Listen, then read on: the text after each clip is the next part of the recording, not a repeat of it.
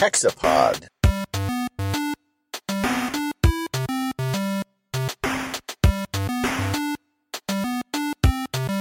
Hexapod.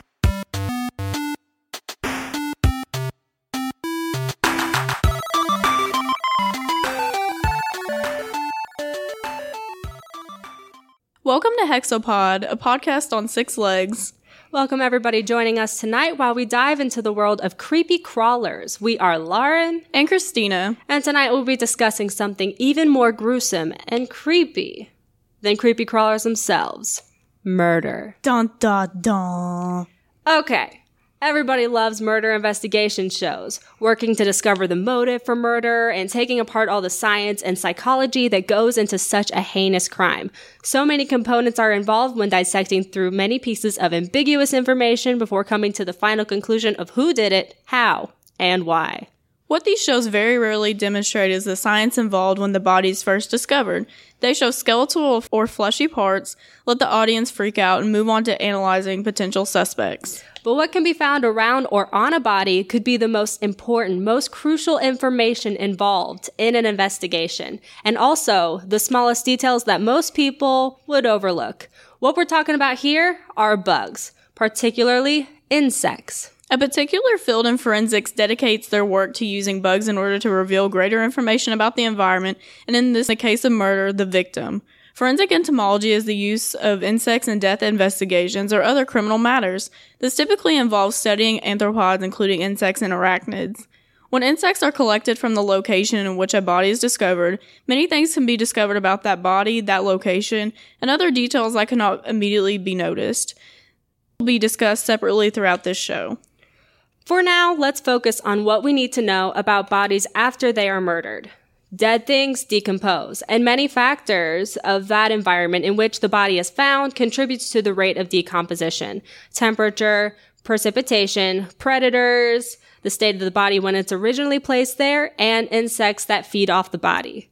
Forensic scientists divide the decomposition process into five stages. Fresh, putrefaction, fermentation, dry, dry decay, and skeletonization. Each stage attracts new organisms to take their shots against doing their job of cleaning up the earth and taking apart dead matter. Blowflies and flesh flies are the first to come to the body and begin colonization. Flies can smell the fluids of a decaying body within minutes of it being placed from a distance as far as a mile. This rate could be quicker if fluids are secreting from the body, which will catch quicker attention. Forensic entomologists can also gather clues by examining the developmental stages of the larvae and pupae. Okay, story time. On July 9th, 1997, Kevin Neal reported his stepchildren missing. Two months later, two small human skulls and badly decomposed remains were found in a nearby cemetery. By studying the locations of the bodies where blowflies had laid their eggs, they determined that the children had likely been asphyxiated. The entomologist concluded that the egg laying pattern would have been different if a bullet or a knife wounds were present. Using data on the life cycle of the blowflies on the children's bodies, experts were able to calculate the earliest time the children had been dead. Neal, who had been imprisoned for an unrelated crime shortly after the children went missing, argued that he could not have been the murderer because he was in jail. However, when investigators noticed the absence of certain species that would have been present at those stages of the body's decomposition, it was determined that the children had died no earlier than July 9th and no later than July 14th, well before Neal was incarcerated. The state of Ohio convicted Neal of murder and sentenced him to serve a life sentence. Yeah, and he wouldn't have gotten away if it too have been for those meddling bugs. Although blowflies contribute to many cases that involve forensic entomology, they are certainly not the only insects that can help investigators. In later stages of decomposition, beetles, order of Coleoptera, arrive later to the scene. As the corpse dries, it becomes less suitable for the previously inhabiting flies, who tend to prefer more wet place to stay.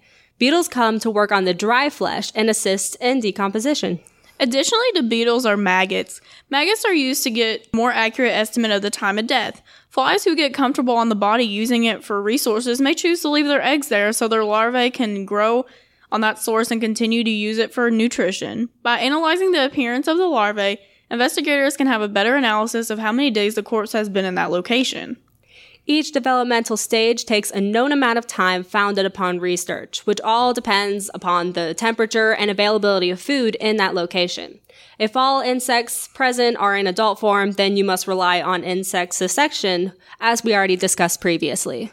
Maggots can also help investigators see areas on the body where open wounds are present because they will be attracted to those areas because of secreting fluids. Never underestimate the power of a forensic investigator in maggots. Another factor to the murder scene you can determine from insects is whether or not the body has been moved. If investigators find insect species that are not typical to that area, they can begin to search on where those species typically live and trace the path of the body. Sometimes a victim is moved after a murder in order to get rid of important evidence. For instance, a victim can be taken to a mountainous area to hide after being killed in a more public area. Entomologists can examine these species present and get a good idea of where the murder took place based on the typical regions where those species are. And if there are outlier species, it can be safe to assume that that body has been moved. Many insects live in very special geographical conditions. The altitude, temperature, and vegetation all affect the types of insects that live in the area at specific times. Meticulous entomological study will tell you whether the body has been moved, the season in which it was killed, and whether the murder was committed out indoors or outdoors. One case in particular demonstrates how insects can help investigators determine whether or not the body has been moved. When investigators exhumed the body of 33 year old Jonathan Blackwell, they found something they didn't expect insect larvae on his remains. The larvae appeared to be out of place compared to the normal species that would be present in that spot.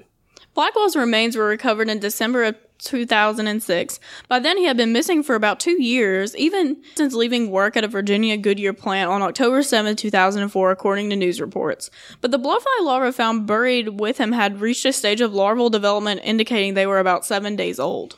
An investigator on the case contacted Wes Watson, a professor of entomology at North Carolina State University, who reviewed these photos from the scene. The insect evidence indicated the, the shallow grave where Blackwell was found was not his first grave. It turns out that Blackwell was buried those two years in another grave before his killer dug up the corpse. Burial not only inhibits insects from colonizing a body, it also slows down the decomposition process by limiting the microbes' access to, to oxygen. It appears Blackwell's first burial preserved his body somewhat, leaving tissue for the blowflies to colonize after his killer dug him up, investigators concluded. To see how reburial would affect the insect's progress, Watson and three colleagues put fly larvae and pupa from two species of blowfly into PVC pipes covered with soil. In all cases, at least some adult flies emerged. Overall, third instars, the most active larval stage, were the most successful. The researchers tested the third instars at four feet and found that some were still able to make it, although one species was considerably more successful than the other. This is the first report of blowflies climbing up through soil covering a corpse. And it means that insects found in the soil around the buried body, not just on an exposed corpse, can provide important evidence for investigators, including helping them construct a timeline for the crime and alerting them that a body may have been moved, as Blackwell's had been. After Blackwell's body was found and his family learned of his fate after two years of limbo, a murder warrant was issued for Stacy Webster, who turned himself in. Webster was convicted of the murder in 2010. This is so cool. Ansert worked in so many unexpected and inventive ways. Oh, fun fact. Researchers from the Metropolitan Police and the Natural History Museum have even proved that a body within a suitcase is not safe from flies. They have footage that flies can actually lay eggs within the spaces of the zipper so their larvae can make their way inside the case to work on the body. Wow, that's awesome. So we're almost out of time, so let's have one more way in which insects contribute to the investigative process. When insects eat on the decomposing body, what toxins or other chemicals are present in that body are absorbed by these insects. So when a murder or a suicide is suspected to have resulted due to poisoning, and if the body is decomposed, toxicological analysis that are made on the insects or the larvae taken from that body can help provide that information that they would otherwise not have. This is especially helpful if very limited flesh is present on the corpse. Insects can provide that data necessary for toxicology tests. That is all we have today. We hope you have learned something new, especially regarding the importance of insects. In the case of murder, they can help provide a lot of information to help solve cases. So just remember the kinds of things insects can provide for us before you squash them. We're going to buzz on out of here, so We'll talk, to you all again soon. Bzzz.